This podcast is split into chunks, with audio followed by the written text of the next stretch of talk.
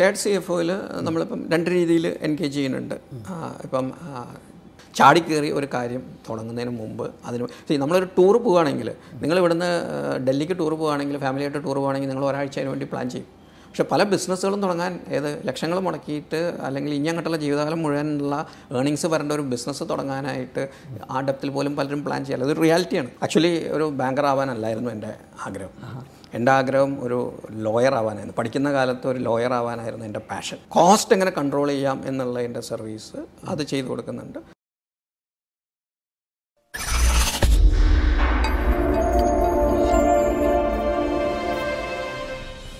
എല്ലാവർക്കും നമസ്കാരം. ഞാൻ doctor Ranjith Raj business coach and management consultant turning പോയിന്റിന്റെ പുതിയൊരു എപ്പിസോഡിലേക്ക് എല്ലാവർക്കും സ്വാഗതം. നമുക്ക് എല്ലാവർക്കും അറിയാം ഒരു ബിസിനസ്സിന്റെ വിജയത്തിൽ നിർണായകമായ ഒരു സ്വാധീനം ചെലുത്തുന്നതാണ് ആ സ്ഥാപനത്തിന്റെ ഫിനാൻസ് മാനേജ്മെന്റ് എത്രത്തോളം ഡിസിപ്ലിൻഡ് ആയിട്ടാണ് എന്നുള്ളത്. അതുപോലെ തന്നെ വളരെ ഭംഗിയായിട്ട് അല്ലെങ്കിൽ വളരെ സ്ട്രക്ചേർഡ് ആയിട്ടുള്ള ഒരു അക്കൗണ്ടിങ് മെത്തേഡും ആ ബിസിനസ്സിന് വളരെ ആവശ്യമാണ്. അപ്പോൾ ഈ ഒരു സാഹചര്യത്തിൽ നമ്മുടെ മുമ്പിൽ ഇന്ന് അതിഥിയായിട്ട് എത്തിയിട്ടുള്ളത് നമുക്ക് അക്കൗണ്ടിങ് രംഗത്തെ പറ്റിയും ഫിനാൻസ് മാനേജ്മെന്റിനെ പറ്റിയൊക്കെ വളരെയധികം ആഴത്തിൽ പറഞ്ഞു തരാൻ സാധിക്കുന്ന ഹൈലി പ്രൊഫഷണൽ ആയിട്ടുള്ള മിസ്റ്റർ ജിസ് പി കോട്ടുകപ്പള്ളി എന്ന ഒരു വ്യക്തിത്വമാണ്. ജിസ് സാർ സ്വാഗതം. ഇരുപത്തിരണ്ട് വർഷത്തോളം സാർ ബാങ്കിങ് മേഖലയിലായിരുന്നു. അതുപോലെ തന്നെ അക്കാഡമിക്കലി ഹൈലി ക്വാളിഫൈഡ് ആയിട്ടുള്ള ഒരാളാണ്. അപ്പോൾ ആദ്യമായിട്ട് തന്നെ ഞാൻ ചോദിച്ചോട്ടെ സാർ ഒരു സി എം എ സർട്ടിഫൈഡ് ഇങ്ങനെയാണ് എന്താണ് സാറേ C M A C M A എന്ന് പറയുന്നത് കോസ്റ്റ് ആൻഡ് മാനേജ്മെന്റ് അക്കൗണ്ടന്റ് എന്നുള്ളതിന്റെ ഷോർട്ട് ഫോമാണ് അത് institute of cost and management accountants of India എന്ന് പറയുന്നത്. സി എ ഇൻസ്റ്റിറ്റ്യൂട്ടുമാരെയും കമ്പനി സെക്രട്ടറീസ് ഇൻസ്റ്റിറ്റ്യൂട്ടുമാരെയും ഒരു സ്റ്റാച്യൂട്ടറി അപ്രൂവലുള്ള ഇന്ത്യ ഗവൺമെന്റിന്റെ സ്റ്റാച്യൂട്ടറി അപ്രൂവലുള്ള ഒരു ബോഡിയാണ്. മെയിൻ ഫോക്കസ് ഈ പറയുന്ന മാതിരി കോസ്റ്റ് മാനേജ്മെന്റിലാണ് ഫിനാൻഷ്യൽ മാനേജ്മെന്റിലാണ് അപ്പോൾ എന്തൊക്കെയാണ് സർ എസ്കലേറ്റർ ചെയ്യുന്ന ആക്ടിവിറ്റീസ് എന്തൊക്കെയാണ്? ഓരോ സ്ഥാപനത്തിന്റെ ഏറ്റവും കോറായ ഫംഗ്ഷനാണ് ഫിനാൻസ് ആൻഡ് പല സ്ഥാപനങ്ങളും പരാജയപ്പെടുന്നത് ഒരു സംരംഭകൻ അയാളുടെ സംരംഭം തുടങ്ങുമ്പോൾ അയാളുടെ മേഖലയിൽ അയാൾക്കൊരു എക്സ്പെർട്ടീസ് ഉണ്ടാവും. ഒരു എഞ്ചിനീയർ ആണെങ്കിൽ ആ എഞ്ചിനീയറിംഗ് ഫീൽഡിൽ ആൾക്ക് എക്സ്പെർട്ടീസ് ഉണ്ടാവും. അല്ലെങ്കിൽ ഒരു ടെക്നോക്രാറ്റ് ആണെങ്കിൽ ആ ടെക്നോളജി ഫീൽഡിൽ ആൾക്കൊരു എക്സ്പെർട്ടീസ് ഉണ്ടാവും. പക്ഷേ ഫിനാൻസിന്റെ മേഖലയെക്കുറിച്ചിട്ട് ആൾക്ക് യാതൊരു അറിവും ഉണ്ടാവില്ല. ആ ഏരിയയിലേക്ക് ആൾ ഒന്നും ഫോക്കസ് ചെയ്യേണ്ടാവില്ല. ഒരു സ്ഥാപനം സക്സീഡ് ചെയ്യണമെന്നുണ്ടെങ്കിൽ വളരെ കൃത്യമായിട്ട് സ്റ്റാർട്ടിങ് തൊട്ട് തന്നെ വളരെ കൃത്യമായിട്ടുള്ളൊരു ഫിനാൻഷ്യൽ പ്ലാനിങ് ഉണ്ടായിരിക്കും ആ ബിസിനസ്സിന് എന്ത് ക്യാപിറ്റൽ വേണം എന്ത് റിസോഴ്സ് വേണം ഇത് എങ്ങനെ മാനേജ് ചെയ്യണം കൃത്യമായിട്ടുള്ള ഒരു ഫിനാൻഷ്യൽ പ്ലാനിങ് ഉണ്ടെങ്കിൽ മാത്രമേ അത് സക്സീഡ് ചെയ്യാൻ പറ്റൂ. അപ്പോൾ എന്റെ ആക്ടിവിറ്റീസ് സ്റ്റാർട്ട് ചെയ്യുന്നത് അവിടെ നിന്നാണ് ഒരു ഒരു പ്രോജക്റ്റ് അല്ലെങ്കിൽ ഒരു ബിസിനസ് വയബിൾ ആവുമോ എന്നുള്ള ഒരു ഫിനാൻഷ്യൽ ആംഗിളിലുള്ള ഫീസിബിലിറ്റി സ്റ്റഡി ബാക്കിയുള്ള മേഖലയിൽ ഫീസിബിലിറ്റി സ്റ്റഡി വേണമെങ്കിലും മാർക്കറ്റിംഗ് ഫീസിബിലിറ്റിയും ഇതിന് ഈക്വലി ഇമ്പോർട്ടന്റ് ആണ്. അപ്പോൾ മാർക്കറ്റിംഗ് ഫീസിബിലിറ്റിക്ക് നമ്മൾ മാർക്കറ്റിംഗ് മേഖലയിൽ എക്സ്പേർട്സ് ആയിട്ടുള്ളവരുടെ കയ്യിൽ നിന്നുള്ള റിപ്പോർട്ട്സ് എടുത്ത് അതിനെ ഫിനാൻഷ്യൽ നമ്പേഴ്സായിട്ട് ട്രാൻസ്ലേറ്റ് ചെയ്തിട്ട് നമ്മൾ ഒരു പ്രോജക്റ്റ് തുടങ്ങിയാൽ അത് സക്സീഡ് ചെയ്യുമോ ഇല്ലയോ എന്നുള്ള ഒരു ഇവിടം തൊട്ടിട്ട് നമ്മുടെ ആക്ടിവിറ്റീസ് സ്റ്റാർട്ട് ചെയ്യും. കാത്തലിക് സിറിയൻ ബാങ്ക് പോലൊരു പ്രസ്ഥാനത്തിൽ അതിന്റെ ഒരു ജനറൽ മാനേജർ റോളിൽ നിന്നാണ് സാർ പിന്നീട് രംഗത്തേക്കൊക്കെ വരുന്നത്. അപ്പോൾ സാറിന്റെ ആ ഒരു കരിയർ കരിയറിനെ പറ്റി നമുക്കൊന്ന് പറഞ്ഞുതരാമോ എങ്ങനെയായിരുന്നു? ഞാൻ ബാങ്കിൽ ജോയിൻ ചെയ്യുന്നത് സി എസ് ബിയിൽ ജോയിൻ ചെയ്യുന്നത് നയന്റി സിക്സിൽ ഒരു പ്രൊബേഷറി ഓഫീസറായിട്ട് ജോയിൻ ചെയ്യുകയാണ്. ആക്ച്വലി ഒരു ബാങ്കർ ആവാനല്ലായിരുന്നു എന്റെ ആഗ്രഹം. എന്റെ ആഗ്രഹം ഒരു ലോയർ ആവാനായിരുന്നു. പഠിക്കുന്ന കാലത്ത് ഒരു ലോയർ ആവാനായിരുന്നു എന്റെ പാഷൻ. ഓക്കെ. അപ്പോൾ എൽ എൽ ബി രംഗത്തേക്ക് തിരിഞ്ഞിരുന്നോ? ഇല്ല എൽ എൽ ബി രംഗത്തേക്ക് അന്ന് എൻട്രൻസ് ഒക്കെ തുടങ്ങി എൻട്രൻസ് എഴുതാൻ പോകുന്നതിന് മുമ്പ് എന്റെ പാരൻസ് പറഞ്ഞു ലോയറുടെ പ്രൊഫഷനിൽ എസ്റ്റാബ്ലിഷ്ഡ് ആവണമെങ്കിൽ there should be somebody to pull and somebody to push ഈ രണ്ട് സ്ഥലത്തൊന്നും നടന്നാലേ അവിടെ വിജയിക്കുള്ളൂ. അങ്ങനെ ഒരു ആൾക്കാർ നമ്മളുടെ അറിവിലോ പരിചയത്തിലോ ഇല്ലാത്ത കാരണം. അതിനോട് ബന്ധപ്പെട്ട് സ്വന്തമായിട്ട് പ്രാക്ടീസ് ചെയ്യാവുന്ന രീതിയിൽ ഒരു കോസ്റ്റ് ചാർട്ടർ അക്കൗണ്ടന്റ് എന്നുള്ള നിലയ്ക്കുള്ള ഒരു മേഖലയിലേക്ക് പോയി. എന്റെ അങ്കിൾ ചാർട്ടർ അക്കൗണ്ടന്റാണ് അപ്പോൾ അങ്ങനെ ഞാൻ സി എ പഠിച്ചുകൊണ്ടിരിക്കുന്ന സമയത്ത് ആണ് ബാങ്കിന്റെ ഇന്റർവ്യൂ ക്വാളിഫൈ ചെയ്യുന്നതും അങ്ങനെ നയന്റി സിക്സിലൊക്കെ ബാങ്ക് ജോലി എന്ന് പറഞ്ഞു കഴിഞ്ഞാൽ വളരെ ലുക്രേറ്റീവാണ്. ഇന്നത്തെ മാതിരിയല്ല. വളരെ അട്രാക്റ്റീവ് ആയിട്ടുള്ള സാലറിയും വളരെ സോഷ്യൽ സ്റ്റാറ്റസും ഒക്കെ ഉള്ളതാണ് അപ്പോൾ സി എ പാസ്സാവാനുള്ള പ്രഷേഴ്സും എല്ലാം കൂടെ വെച്ചിട്ട് എന്റെ പാരൻസ് ആണെങ്കിൽ രണ്ടുപേരും എംപ്ലോയിഡ് ആണ്. അപ്പോൾ അതിന്റെ ഒരു സേഫ്റ്റി എല്ലാം കൂടെ വെച്ചിട്ട് അവരുടെ ഒരു അഡ്വൈസ് വെച്ചിട്ട് ഞാൻ പാരൻസ് എംപ്ലോയിഡ് ആയിരുന്നു അല്ലേ? രണ്ടുപേരും കാലിക്കറ്റ് യൂണിവേഴ്സിറ്റിയിൽ ഡെപ്യൂട്ടി രജിസ്ട്രാസ് ആയിരുന്നു. ശരി. അപ്പോൾ അങ്ങനെ ആ ഒരു ഇതിലാണ് ഞാൻ ബാങ്കിൽ ജോയിൻ ചെയ്യുന്നത്. പക്ഷെ ബാങ്കിൽ ജോയിൻ ചെയ്യുമ്പോഴും ഞാൻ എന്റെ സി എ മോഹം കണ്ടിന്യൂ കണ്ടിന്യൂസ് ആയിട്ട് ആ പെർസ്യൂട്ട് കണ്ടിന്യൂ ചെയ്തു. സി എക്ക് ആർട്ടിക്കൽഷിപ്പ് വീണ്ടും കുറേ നാൾ ബാക്കിയുള്ളതുകൊണ്ട് അത് കംപ്ലീറ്റ് ചെയ്യാൻ പറ്റില്ല. സി എ ഇന്റർ കഴിഞ്ഞപ്പോൾ നിർത്തേണ്ടി വന്നു. അങ്ങനെ ഞാൻ I C W A focus ചെയ്ത് അങ്ങനെയാണ് സി എം എ ക്വാളിഫൈ ചെയ്തത്. പിന്നെ ബാങ്കിലിരിക്കുമ്പോൾ ഒരു എം ബി എ എടുത്തു. Certified associate of Indian institute of bankers എടുത്തു. And lot of other financial മേഖലയിലുള്ള ഒരുപാട് ക്വാളിഫിക്കേഷൻസ് നമ്മൾ ജോലി ചെയ്യുമ്പോഴും ആ ലേണിങ്ങിനോടുള്ള താല്പര്യം അങ്ങനെ തന്നെ കൂടെ കൊണ്ടുപോയിക്കൊണ്ടിരുന്നു അല്ലേ? ഈ ബാങ്കിൽ ഏതൊക്കെ മേഖലകളിലാണ് നമ്മൾ വർക്ക് ചെയ്തിരുന്നത്? ബാങ്കിൽ ഞാൻ ആദ്യത്തെ കുറച്ച് നാൾ ബ്രാഞ്ച് ഓപ്പറേഷൻസിലായിരുന്നു ഇൻക്ലൂഡിങ് ആസ് ബ്രാഞ്ച് ഹെഡ് ഉണ്ടായിരുന്നു. അത്. കഴിഞ്ഞിട്ട് ഞാൻ ബാങ്കിന്റെ അക്കൗണ്ട്സ് ഡിപ്പാർട്ട്മെന്റിൽ ടാക്സേഷനും ഫിനാൻസ് ബാലൻസ് ഷീറ്റ് പ്രിപ്പറേഷൻ അങ്ങനെയുള്ള ജൂനിയർ ലെവലിൽ ആ ഒരു ഫംഗ്ഷൻസ് ചെയ്തു. അത് കഴിഞ്ഞിട്ട് ഓരോ പ്രൊമോഷൻ അനുസരിച്ച് നമ്മളുടെ ഉത്തരവാദിത്തങ്ങൾ കൂടി വന്നു. ഞാൻ ബാങ്കിന്റെ അപെക്സ് ട്രെയിനിങ് കോളേജിൽ സീനിയർ ഫാക്കൽറ്റി മെമ്പർ ആയിരുന്നു. അത് കഴിഞ്ഞിട്ട് ഞാൻ ഒരു സമയത്ത് ബാങ്കിന്റെ പ്ലാനിങ് ആൻഡ് മാർക്കറ്റിംഗ് ഡിപ്പാർട്ട്മെന്റിന്റെ ഹെഡായിരുന്നു അവിടുന്ന് ചീഫ് കംപ്ലയൻസ് ഓഫീസർ എന്നുള്ള റോളിലേക്ക് മാറി.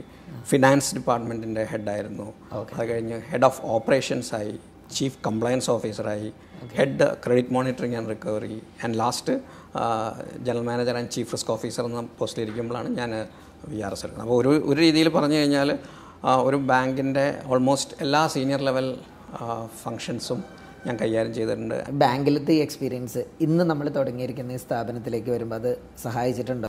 സ്ഥാപനം തുടങ്ങാനുള്ള ഐഡിയ ജനറേറ്റ് ചെയ്തു വരുന്നത് തന്നെ ബാങ്കിൽ നിന്നുള്ള എന്റെ ഇൻട്രാക്ഷൻസ് എന്നാണ്. ഒന്ന് എന്റെ പാഷൻ സ്വന്തമായിട്ട് ചെയ്യുക എന്നുള്ളത് പഠിക്കുമ്പോൾ തൊട്ടുണ്ടായിരുന്ന പാഷൻ ആ പാഷൻ അവിടെ ഉണ്ടായിരുന്നു. ഒപ്പം തന്നെ ബാങ്കിലിരിക്കുമ്പോൾ ഉണ്ടായിട്ടുള്ള എക്സ്പീരിയൻസ് അതിൽ രണ്ട് എക്സ്പീരിയൻസ് ആണ് ഞാൻ ഏറ്റവും ഇമ്പോർട്ടന്റ് ആയിട്ട് പറയാം. ഒന്ന് ടൂ തൗസൻഡ് തേർട്ടീൻ തൊട്ടിട്ട് ഞാൻ ബാങ്കിന്റെ ക്യാപിറ്റൽ റൈസിംഗ് കമ്മിറ്റിയിലും മെമ്പറായിരുന്നു ഓക്കെ. അപ്പം bank Catholic bank fund raise ചെയ്യാനായിട്ട് ഇനീഷ്യേറ്റീവ്സ് എടുക്കുന്ന ടൈമായിരുന്നു.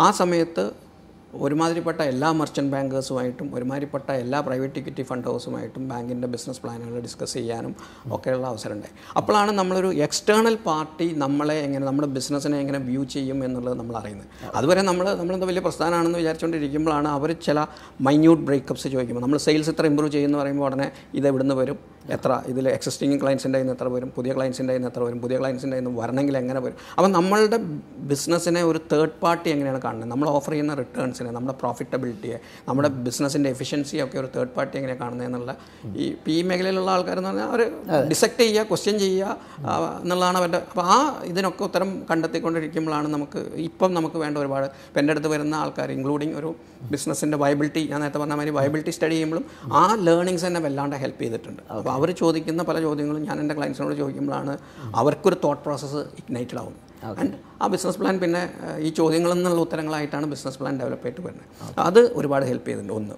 ഓക്കെ രണ്ട് ഞാൻ head of credit monitoring and recovery ആയിരുന്നു. ഓക്കെ അപ്പോൾ ആ സമയത്ത് ഞാൻ കണ്ടിട്ടുള്ളത് ക്രെഡിറ്റ് മോണിറ്ററിംഗ് എന്ന് പറഞ്ഞു കഴിഞ്ഞാൽ സ്ലിപ്പ് ചെയ്യുന്ന അക്കൗണ്ടുകൾ അതായത് ഡിഫോൾട്ട് വരുന്ന അക്കൗണ്ടുകളുടെ കളക്ഷനാണ് മെയിനായിട്ടുള്ള ഫങ്ഷൻസ് ഓക്കെ അപ്പോൾ അങ്ങനെ വരുമ്പം എല്ലാ ബാങ്കുകാരും ചെയ്യുന്നത് നിങ്ങൾ കാശടക്കി കാശടക്കി എന്ന് പറയുക മാത്രമാണ്. പക്ഷേ കാശ് എവിടുന്ന് വരും എന്നുള്ളത് അവർ പറഞ്ഞു കൊടുക്കണില്ല. പക്ഷേ എനിക്ക് ഈ ഒരു പാഷൻ ഉണ്ടായിരുന്നതുകൊണ്ട് തന്നെ പല കേസുകളിലും ഞാൻ അവർക്ക് ഒരു ക്വിക്ക് ഫിക്സ് സൊല്യൂഷൻ എവിടുന്ന് ലിക്വിഡിറ്റി ജനറേറ്റ് ചെയ്യാം എങ്ങനെ അവിടെ വർക്കിംഗ് ക്യാപിറ്റൽ ഭംഗിയായിട്ട് മാനേജ് ചെയ്യാം എന്ന് കുറച്ചും കൂടെ ഡെപ്തിൽ അനലൈസ് ചെയ്യുകയും സൊല്യൂഷൻസ് പറഞ്ഞു കൊടുക്കുകയൊക്കെ ചെയ്ത് കുറച്ച് പേരൊക്കെ എനിക്ക് ഹെൽപ്പ് ചെയ്യാൻ പറ്റിയിട്ടുണ്ട്. അപ്പോൾ നമ്മൾ കണ്ട ഒരു സിറ്റുവേഷൻ എന്ന് പറയുന്നത് എസ്പെഷ്യലി ആ ഒരു ടെനറിൽ നമ്മൾ കാണുന്നത് ഒരുപാട് ബിസിനസ് യൂണിറ്റ്സ് ഫെയിൽ ചെയ്യുന്നത് ഇനീഷ്യൽ സ്റ്റേജിലുള്ള പ്രോപ്പർ ഫിനാൻഷ്യൽ പ്ലാനിങ് ഇല്ലാത്തതുകൊണ്ട് അതിന്റെ അഭാവമാണ് ഏറ്റവും കൂടുതൽ ഒന്ന്. രണ്ട് അത് സബ്സിക്വന്റ് സ്റ്റേജിലേക്ക് വരുമ്പോൾ ഇത്തിരി ബിസിനസ് അങ്ങോട്ട് ഗ്രോ ചെയ്താൽ നല്ല രീതിയിൽ പോയി കഴിഞ്ഞാൽ അപ്പോൾ ഫിനാൻഷ്യൽ ഡിസിപ്ലിൻ ഇല്ലാണ്ടാവും. ഉടനെ ബിസിനസ് എന്നുള്ള കാശ് എടുത്തിട്ട് കാർ മേടിക്കലായി വീട് വെക്കലായി സ്ഥലം വാങ്ങലായി അങ്ങനെ ഫിനാൻഷ്യൽ ഡിസിപ്ലിൻ ഇല്ല. അപ്പോൾ ഫിനാൻഷ്യൽ പ്ലാനിങ് ഇങ്ങനത്തെ ഒരുപാട് സാധനങ്ങൾ കാണാനായിട്ട് നമുക്ക് പറ്റിയിട്ടുണ്ട്.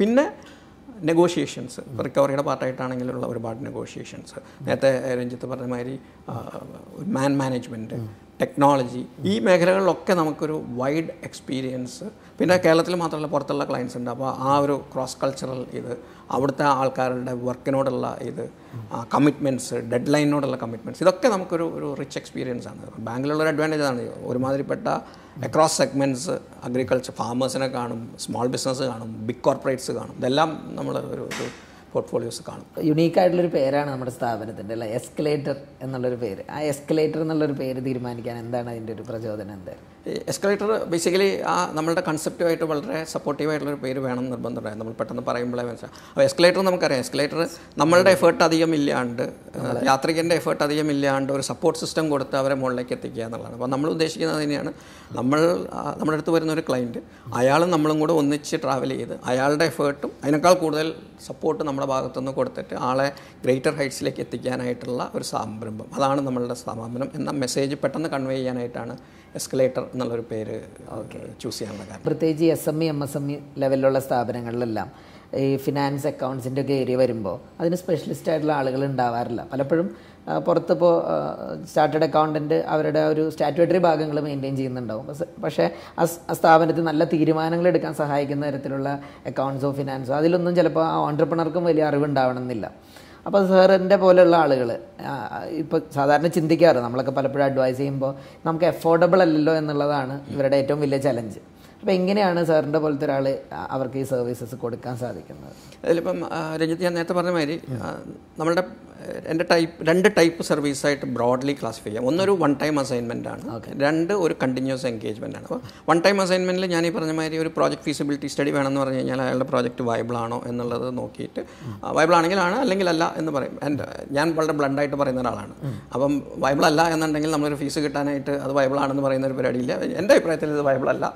നിങ്ങൾക്ക് തുടങ്ങാണ്ടിരിക്കുക തുടങ്ങാണ്ടിരിക്കും. ഇറ്റ്സ് യുവർ ചോയ്സ് എന്ന് പറയുന്ന ഒരു നേച്ചറാണ് എന്റെത് വൺ ടൈം സർവീസ് അതൊരു വൺ ടൈം സർവീസാണ് അതിൽ തന്നെ ചിലപ്പം നമ്മൾ ചില മൈനർ ട്വീക്സ് നടത്തിയാൽ പറ്റും എന്നുള്ള ആൾക്കാരുണ്ടാവാം. അപ്പോൾ അതിന് വേണ്ട അഡ്വൈസ് കൊടുക്കും. ചില ആൾക്കാർക്ക് അതിന്റെ ഒരു എക്സ്റ്റൻഷൻ വേണമെന്ന് പറയും. നമ്മളൊരു റിസോഴ്സ് അലൊക്കേഷൻ റിസോഴ്സ് മാപ്പിംഗ് എന്തൊക്കെ റിസോഴ്സസ് വേണം? അപ്പോൾ റിസോഴ്സ് കിട്ടുന്ന റിസോഴ്സസ് പ്രോപ്പർ ആണെന്ന് എൻഷുർ ചെയ്യുക. അങ്ങനെ വേണ്ട ആൾക്ക് നമ്മൾ ആ റിസോഴ്സ് അലൊക്കേഷൻ സൈഡിൽ ഉണ്ടാക്കും. അപ്പോൾ ബിസിനസ് പ്ലാൻ ഉണ്ടാക്കി കൊടുത്തിട്ട് അതിനനുസരിച്ച് വേണ്ട വർക്കിംഗ് ക്യാപിറ്റൽ എത്രയാണെന്ന് നോക്കി. ആ വർക്കിംഗ് ക്യാപിറ്റലിന്റെ സോഴ്സുകൾ മിനിമം എക്സ്റ്റേണൽ ഫണ്ടിങ് വരാവുന്ന രീതിയിൽ എങ്ങനെ വർക്കിംഗ് ക്യാപിറ്റൽ മാനേജ് ചെയ്യാം എന്നുള്ള optimal level of working capital എന്താണെന്നുള്ളത് സജസ്റ്റ് ചെയ്ത് ബാങ്ക് ഫിനാൻസ് വേണമെങ്കിൽ അതിന് വേണ്ട ഒരു സപ്പോർട്ട് സിസ്റ്റം ഉണ്ടാക്കി കൊടുത്ത് ആ ബാങ്ക് ഫിനാൻസ് അവർക്ക് തന്നെ അറേഞ്ച് ചെയ്യാൻ പറ്റുന്നുണ്ടെങ്കിൽ അങ്ങനെ അതല്ലെങ്കിൽ അറേഞ്ച് ചെയ്യാൻ പറ്റുന്ന ആൾക്കാരുമായിട്ട് കണക്ട് ചെയ്ത് കൊടുത്ത് കോസ്റ്റ് എന്റെ മെയിൻ പ്രൊഫഷണൽ ക്വാളിഫിക്കേഷൻ വൈസ് ഞാനൊരു കോസ്റ്റ് അക്കൗണ്ടാണ് അപ്പോൾ കോസ്റ്റ് എങ്ങനെ കൺട്രോൾ ചെയ്യാം എന്നുള്ള എന്റെ സർവീസ് അത് ചെയ്തു കൊടുക്കുന്നുണ്ട്. റിസ്ക് മാനേജ്മെന്റ് റിസ്ക് മാനേജ്മെന്റ് ഞാൻ പണ്ട് പറയുമ്പോൾ പലർക്കും മനസ്സിലാവില്ലായിരുന്നു. ഞാൻ ബാങ്കിന്റെ ചീഫ് റിസ്ക് ഓഫീസറായിരുന്നു പക്ഷേ റിസ്ക് മാനേജ്മെന്റ് ഞാൻ ഇനീഷ്യലി പറഞ്ഞു തുടങ്ങുമ്പോൾ ആൾക്കാർക്ക് മനസ്സിലാവില്ലായിരുന്നു. പക്ഷേ രണ്ട് ഫ്ലഡും നിപ്പയും ഇപ്പോൾ ഈ കൊറോണ എല്ലാം കഴിഞ്ഞപ്പോൾ റിസ്ക് മാനേജ്മെന്റ് ബിസിനസ് കണ്ടിന്യൂറ്റി ഒക്കെ. അപ്പോൾ അങ്ങനെയുള്ള സിസ്റ്റംസ് പ്രൊസീജിയേഴ്സ് ബിൽഡ് ചെയ്യാൻ വേണ്ട സപ്പോർട്ട് ഇതെല്ലാം നമ്മൾ ഒരു വൺ ടൈം ആക്ടിവിറ്റി ആയിട്ട് ഓരോ ആക്ടിവിറ്റി ചൂസ് ചെയ്യേണ്ട ആൾക്കാർക്ക് അത് മാത്രമായിട്ട് ചെയ്ത് കൊടുക്കുന്നുണ്ട് ഒന്ന്. രണ്ട് രഞ്ജിത്ത് ചോദിച്ച specific question long term financial management financial management ഇത് ഒരു പ്രാവശ്യം സെറ്റ് ചെയ്തുകൊണ്ട് നിൽക്കുന്ന സാധനമല്ല. ബിസിനസ് മാറുന്നതനുസരിച്ച് വളരുന്നതനുസരിച്ച് പുറത്തെ എൻവയറമെന്റ് മാറുന്നതനുസരിച്ച് ഒക്കെ ഈ ഡിസിഷൻസ് മാറും. അതെ. അപ്പോൾ അങ്ങനെയുള്ള ആളുകൾക്ക് വേണ്ടിയിട്ടാണ് ഞാനൊരു shared C F O service തുടങ്ങിയത്. ഓക്കെ. അപ്പോൾ ഈ shared C F O service എന്ന് പറഞ്ഞു കഴിഞ്ഞാൽ ഇപ്പോൾ ഒരാൾക്ക് നേരത്തെ രഞ്ജിത്ത് പറഞ്ഞ മാതിരി ഫിനാൻഷ്യൽ അവരുടെ ബിസിനസ്സുമായിട്ട് ബന്ധപ്പെട്ട് ഫിനാൻഷ്യൽ ഏരിയയിൽ എന്ത് സപ്പോർട്ട് വേണോ ആ എല്ലാ സപ്പോർട്ടുകളും ഞാൻ നേരത്തെ പറഞ്ഞൊക്കെ അതിന്റെ ഒരു പാർട്ട് ആൻഡ് പാസലാണ് ഇതെല്ലാം കൂടെ ബണ്ടിൽ ചെയ്താൽ ഏതാണ്ട് ഞാൻ ഈ പറയുന്ന ഷെയർസ് അപ്പോൾ അങ്ങനെ ഒരു സർവീസ് ഞാൻ ഓഫർ ചെയ്യുന്നുണ്ട്. ഓ അത് ശരി. അപ്പോൾ ഇപ്പോൾ എന്റെ സ്ഥാപനത്തിന് സാറിന്റെ ഒരു സർവീസ് ആവശ്യമാണെങ്കിൽ ആ ഇപ്പോൾ എന്റെ പോലുള്ള പല ആളുകൾക്ക് ഉണ്ടാവും. അപ്പോൾ അവർക്കൊക്കെ സാറിന്റെ ഒരു സർവീസ് കിട്ടാവുന്ന ഒരു ഫെസിലിറ്റിയാണ് ഈ ഷെയർഡ് സി എഫ് എന്നത് അല്ലേ?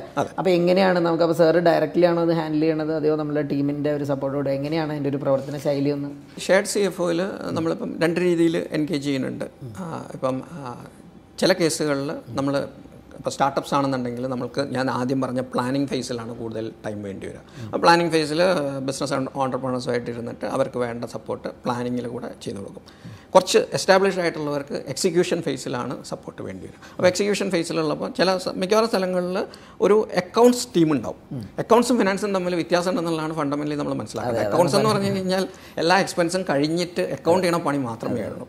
ഫിനാൻസ് എന്ന് പറഞ്ഞാൽ അത് ഫ്യൂച്ചർ ലുക്കിംഗ് പ്ലാനിങ് പ്ലാനിങ്ങും കൂടെ ഇൻവോൾവ് ആണ്. അപ്പോൾ നമ്മൾ ആ ഒരു പ്ലാനിങ്ങിന് വേണ്ട സപ്പോർട്ട് കൊടുത്ത് ഒരു ഇൻഫ്രാസ്ട്രക്ചർ ബിൽഡ് ചെയ്ത് കൊടുത്ത് അവിടുത്തെ ടീമിനെ അതിനെ കേപ്പബിൾ ആക്കുക എന്നുള്ളതാണ് നമ്മളുടെ പ്ലാൻ ഒരു കൊല്ലം കൊണ്ടോ രണ്ട് കൊല്ലം കൊണ്ടോ അവർക്ക് അതിനായിട്ടൊരു അപ്പോൾ ഈ shared C F O കൺസെപ്റ്റിൽ it's a typically a longer term engagement it might be അവിടുത്തെ ഇന്റേർണൽ ടീമിന്റെ കേപ്പബിലിറ്റീസ് അനുസരിച്ച് അവർക്ക് ഇപ്പോൾ ഉള്ള സിസ്റ്റംസും പ്രോസസ്സിന്റെയും ഒരു ഒരു സ്ട്രെങ്ത്തും സ്ട്രക്ചറും ഒക്കെ അനുസരിച്ചിട്ട് സിക്സ് മന്ത്സ് തൊട്ടിട്ട് ടിൽ എനി ടൈം ഫ്രെയിം എടുക്കാം.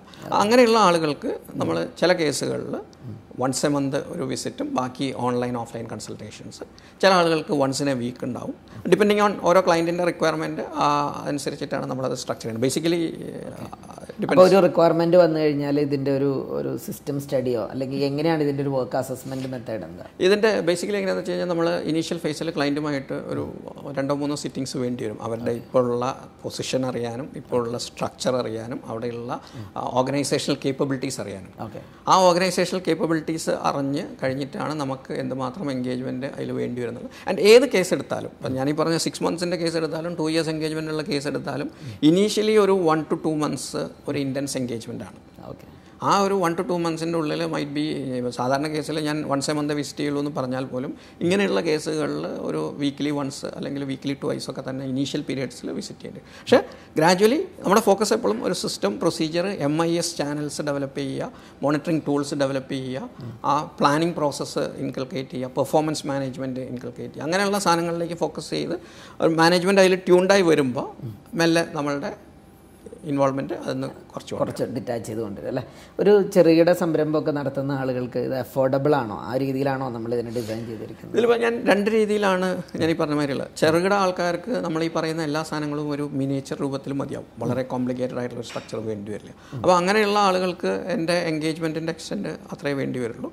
അതുകൊണ്ട് തന്നെ അത് അഫോർഡബിൾ ആയിട്ട് എന്റെ ക്ലയൻസിൽ ഇപ്പോൾ കുറേ പേര് ഈ പറയുന്ന ഒരു സ്റ്റാർട്ടപ്പ് ലെവലിലുള്ള ആൾക്കാർ പോലും ഉണ്ട് ആൻഡ് സ്റ്റാർട്ടപ്പ് ലെവലിൽ ഞാൻ ചെയ്യുന്നത് ഒരു ഡെഫേർഡ് ക്യാഷ് പേയ്മെന്റ് ബേസിസിൽ വരെ ചെയ്യുന്നുണ്ട്. കാരണം ഇനീഷ്യലി അവർക്ക് ക്യാഷ് തരാനുണ്ടാവില്ല. അപ്പോൾ ഈവൺ ഓൺ ഒരു പ്രോഫിറ്റബിലിറ്റി ബേസിസിൽ പ്രോഫിറ്റ് ഷെയറിംഗ് റേഷ്യോസിൽ വരെ നമ്മൾ വർക്ക് ചെയ്യുന്നുണ്ട്. അപ്പോൾ അതുകൊണ്ട് തന്നെ ടിപ്പിക്കലി നമ്മൾ എപ്പോഴും ചെയ്യുന്നത് ക്ലയന്റിന്റെ ഒരു കപ്പാസിറ്റി ടു പേയും കൂടെ നോക്കിയിട്ടാണ് നമ്മൾ ഇതാകുക അപ്പോൾ ടു ബി വെരി ഓണസ്റ്റ് ചില ക്ലയൻസിന് നമ്മൾ ക്രോസ് സബ്സിഡൈസ് ചെയ്യുന്ന സിറ്റുവേഷൻ വരെ ഉണ്ടാകും കാരണം ആക്ച്വലി എന്റെ കോസ്റ്റ് അവരുടെ കയ്യിൽ നിന്ന് റിക്കവർ ചെയ്യുന്നുണ്ടാവില്ല പക്ഷേ വേറെ ചില ആൾക്കാർ നമുക്കൊരു നമ്മുടെ എസ്റ്റാബ്ലിഷ്മെന്റ് കോസ്റ്റും എല്ലാം മീറ്റ് ചെയ്ത് പോകുന്നത് കൊണ്ട് I take a cut on my profits എന്നാലും എന്റെ ഒരു ഒരു വിഷൻ എന്ന് പറയുന്നത് supporting every entrepreneur who wants to grow ആ ഒരു പ്രോബ്ലം എന്ന് വെച്ചാൽ പല ആൾക്കാർക്കും ഈ ഒരു റിയലൈസേഷൻ തന്നെ ഇല്ല. അപ്പോൾ അങ്ങനെ ഒരു റിയലൈസേഷൻ ഉള്ള ആളെ എന്നെ കൊണ്ട് പറ്റാവുന്ന രീതിയിൽ സപ്പോർട്ട് ചെയ്യുക എന്നുള്ളതാണ് നമ്മളുടെ ഒരു ഒരു മനസ്സിലായി ഇപ്പം നമ്മളെല്ലാവരും കണ്ടൊരു കാര്യമാണ് ഈ കോവിഡ് നയന്റീന്റെ ഈ ലോക്ക്ഡൗൺ പീരീഡ് ലോക്ക്ഡൗൺ പീരീഡിൽ ഒരുപാട് ആളുകൾക്ക് ശരിക്കും ഒരു ഇൻട്രോസ്പെക്ഷൻ പീരീഡ് ഇങ്ങടെയായിരുന്നു. എല്ലാവരും ഒരു സെൽഫ് അനാലിസിസ് ഒക്കെ ചെയ്ത് ഇരിക്കുകയാണ് അപ്പോൾ ഈ സമയത്ത് പലർക്കും തോന്നിയിട്ടുണ്ട് പണ്ടേ എനിക്ക് ചില കാര്യങ്ങളിൽ ഇങ്ങനെ മാറ്റം വരുത്തേണ്ടതായിരുന്നു എന്നൊക്കെ. അപ്പോൾ ഇങ്ങനെയുള്ള ആളുകൾ ഇനിയെങ്കിലും ഇപ്പോൾ സാർ പറഞ്ഞു മുന്നോട്ടുള്ള പ്ലാനിങ്ങിലൊക്കെയാണ് നമുക്ക് ഏറ്റവും കൂടുതൽ ഫിനാൻസ് മാനേജ്മെന്റ് ഒരു ആസ്പെക്റ്റ് കൊണ്ടുവരേണ്ടതെന്ന്. അപ്പോൾ അതിന് വേണ്ടിയിട്ട് എന്തെങ്കിലും നമ്മുടെ എസ്കലേറ്ററിന്റെ സർവീസസിൽ എന്തെങ്കിലും മാറ്റങ്ങൾ പുതിയതായിട്ട് ഈ ടൈമിൽ കൊണ്ടുവന്നിട്ടുണ്ടോ? എസ്കലേറ്ററിന്റെ സർവീസിൽ ഞാൻ ഈ പറഞ്ഞ shared C F O service എന്ന് പറയുന്ന സർവീസിൽ വളരെ റാഡിക്കലായിട്ടുള്ള ഒരു ചേഞ്ച് തന്നെയാണ് ഞാൻ കൊണ്ടുവന്നിരിക്കുന്നത്. ഇത്രയും നാളും എന്റെ ക്ലയൻസിനെ എല്ലാവരെയും ഞാൻ ഫിസിക്കലി പോയി മീറ്റ് ചെയ്തിട്ടാണ് എല്ലാ ഡിസ്കഷൻസും ഒക്കെ ഉണ്ടായിരുന്നത്. ഇപ്പോൾ അത് പറ്റാത്തൊരു സാഹചര്യം വന്നപ്പോൾ ക്ലയൻസിന്റെ ഭാഗത്തുനിന്ന് സ്റ്റിൽ റിക്വയർമെന്റ്സ് ഉണ്ട്. പല കാര്യങ്ങൾക്കും അവർക്ക് ഡൗട്ട്സ് ഉണ്ട് ക്ലാരിഫിക്കേഷൻസ് വേണം സപ്പോർട്ട് വേണം. എസ്പെഷ്യലി ഇങ്ങനത്തെ ഒരു കണ്ടിജൻസി ആരും കണ്ടിട്ടുമില്ല. അപ്പോൾ ആ സമയത്ത് നമ്മൾ വീട്ടിലിരുന്ന് ഓൺലൈനായിട്ട് സർവീസ് അവർക്ക് കൊടുക്കേണ്ട ഒരു സാഹചര്യം ഉണ്ടാവുകയും ക്ലയൻസ് അത് ഹാപ്പിലി ആക്സെപ്റ്റ് ചെയ്യുകയും ചെയ്യുന്ന ഒരു സാഹചര്യം ഉണ്ടായി. അവിടുന്ന് ഞാനിപ്പോൾ ഒരു ഈ shared C F O service online പ്ലാറ്റ്ഫോമിലേക്ക് മാറ്റിയിട്ടുണ്ട്. അത് ശരി. അപ്പം virtual virtual C F O എന്നുള്ള ഒരു ലെവലിലേക്ക് നമ്മൾ വേണ്ട ഡാറ്റ ഞാൻ നേരത്തെ പറഞ്ഞ എനിക്ക് വേണ്ട ഡാറ്റ അവർക്ക് അവിടുന്ന് സ്കാൻ ചെയ്ത് നമുക്ക് അയച്ചു തരാം. നമുക്ക് അപ്പോൾ ആ ഡിസ്കഷൻസ് ഇപ്പോൾ സൂം മീറ്റിംഗ്സ് വഴിക്ക് ആൾക്കാരെ നേരിട്ട് കാണുന്ന അത്രയും തന്നെ എഫിഷ്യന്റ് ആയിട്ട് സൂം മീറ്റിംഗ്സ് വഴിക്ക് ചെയ്യാം. അപ്പോൾ അത് ഇറ്റ് ആക്ച്വലി നേരത്തെ രഞ്ജിത്ത് പറഞ്ഞ മാതിരി നമ്മുടെ അഫോർഡബിലിറ്റിയും കൂട്ടുന്ന ഒരു സാധനമായിട്ട് മാറിയിട്ടുണ്ട്. കുറച്ചും കൂടെ അവർക്കും എക്കണോമിക്കലായിട്ട് അല്ലെങ്കിൽ അല്ലേ? അവർക്കും എക്കണോമിക്കലായി ഇപ്പം ഞാൻ കണ്ണൂരുള്ള ഒരു ക്ലയന്റിനെ കാണാൻ പോകണമെങ്കിൽ എന്റെ ഒരു ദിവസത്തെ ട്രാവൽ അങ്ങോട്ട് ഒരു ദിവസത്തെ ട്രാവൽ ഇങ്ങോട്ട്. അപ്പോൾ ഇതും കൂടി നമ്മുടെ കോസ്റ്റിൽ ഇട്ടിട്ട് വേണം പോകാനായിട്ട്. ഇപ്പോൾ അത് സൂം മീറ്റിംഗ് വഴിയാകുമ്പോൾ ഈവൻ കണ്ണൂർ വിടണ്ട എറണാകുളം എടുത്താൽ തന്നെ. എന്റെ ഓഫീസ് കാക്കനാടാണ്. കാക്കനാട് നിന്ന് എറണാകുളത്ത് പോയിരുന്നെങ്കിൽ രണ്ട് മണിക്കൂർ ട്രാവലിംഗ് ടൈമായി ആ ട്രാവലിംഗ് ടൈമിന്റെ കോസ്റ്റ് നമ്മൾ ഇതൊന്ന് മാറ്റിയാൽ നമ്മുടെ സർവീസ് കുറേ കൂടെ അഫോർഡബിൾ ആയി. അപ്പോൾ ഒരു കുറേ കൂടെ അഫോർഡ് അഫോർഡബിൾ ആവുന്നു എന്ന് മാത്രമല്ല ജോഗ്രഫിക്കലിയും കുറേയും കൂടെ റീച്ച് നമുക്ക് കൊടുക്കാൻ പറ്റുന്ന ഒരു പ്ലാറ്റ്ഫോമായിട്ട് വെർച്വൽ സി എഫ് ഒ എന്നുള്ളൊരു കൺസെപ്റ്റ് നമ്മൾ ലോഞ്ച് ചെയ്തത് എന്നായിരുന്നു സാർ എസ്കലേറ്റർ സ്റ്റാർട്ട് ചെയ്തത്? ഞാൻ ടൂ തൗസൻഡ് എയ്റ്റീൻ മെയ്യിലാണ് ബാങ്കിൽ നിന്ന് വി ആർ എസ് എടുത്തത്. Okay. അത് കഴിഞ്ഞിട്ട് ഞാൻ സ്റ്റാർട്ട് ചെയ്യാൻ ഇനോഗ്രേഷൻ പ്ലാൻ ചെയ്ത സമയത്താണ് ടൂ തൗസൻഡ് എയ്റ്റീനിൽ ബിഗ് ഫ്ലഡ്സ് ഉണ്ടായത് അപ്പോൾ ഫ്ലഡ് കഴിഞ്ഞിട്ടാണ് ഫോർമലി ഒഫീഷ്യൽ ഓഫീസിന്റെ ഇനോഗ്രേഷൻ ഉണ്ടായത്. പക്ഷേ അതിന്റെ ഇടയിൽ ആ ഫ്ലഡ്സ് ഉണ്ടായ സമയത്ത് ഞാൻ പറഞ്ഞല്ലോ ടീച്ചിങ്ങും എഴുത്തുമൊക്കെ നമ്മളുടെ ഒരു ഇതാണ്. അപ്പോൾ അങ്ങനെ I use to write articles on ഫ്ലഡിന്റെ ആ സിറ്റുവേഷനിൽ എങ്ങനെ റിവൈവ് ചെയ്യണമെന്നൊക്കെ. ആ സമയത്ത് ധനം ഒരു സീരീസ് ഓഫ് ടോക്സ് നടത്തിയിരുന്നു ഹൗ ടു റിവൈവ് ബിസിനസ് എന്നുള്ള ഞാൻ ഒരു റിസോഴ്സ് കീ റിസോഴ്സ് പേഴ്സൺ ആയിരുന്നു. And I use to get a lot of calls ആ ടോക്സ് കഴിഞ്ഞിട്ട്.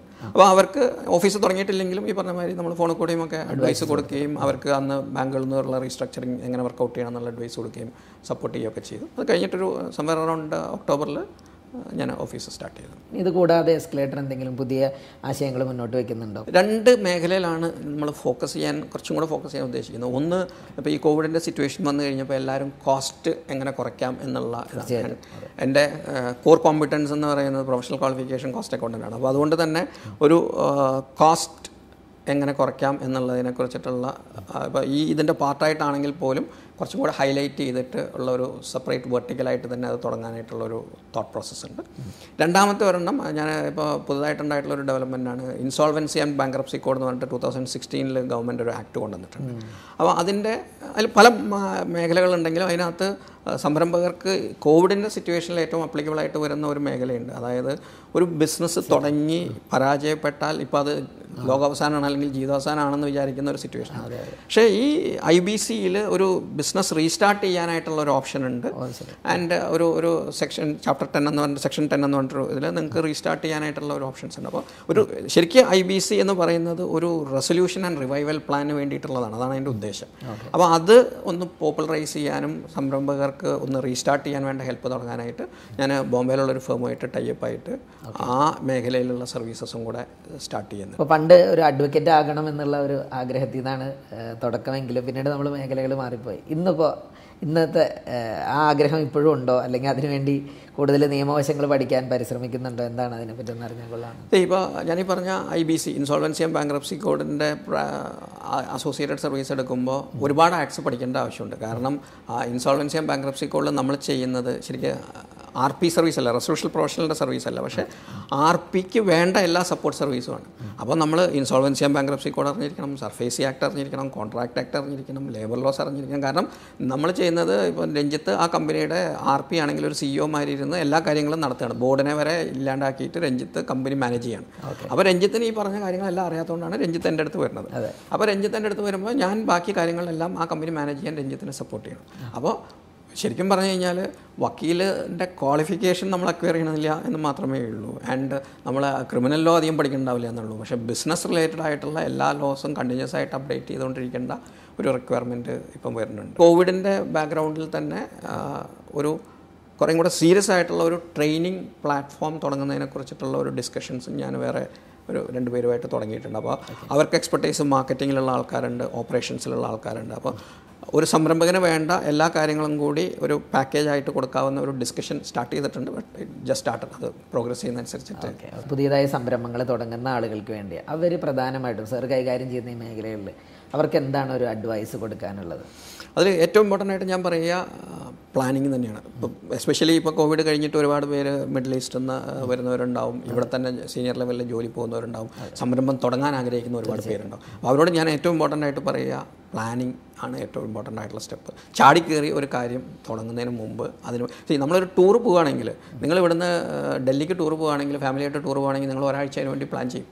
പക്ഷെ പല ബിസിനസ്സുകളും തുടങ്ങാൻ ഏത് ലക്ഷങ്ങൾ മുടക്കിയിട്ട് അല്ലെങ്കിൽ ഇനി അങ്ങോട്ടുള്ള ജീവിതകാലം മുഴുവനുള്ള ഏണിങ്സ് വരേണ്ട ഒരു ബിസിനസ് തുടങ്ങാനായിട്ട് ആ ഡെപ്തിൽ പോലും പലരും പ്ലാൻ ചെയ്യാൻ അതൊരു റിയാലിറ്റിയാണ്. കേൾക്കുമ്പോൾ നമുക്കൊരു ഇത്തിരി ഇതായിട്ട് തോന്നുമെങ്കിലും അതൊരു റിയാലിറ്റിയാണ്.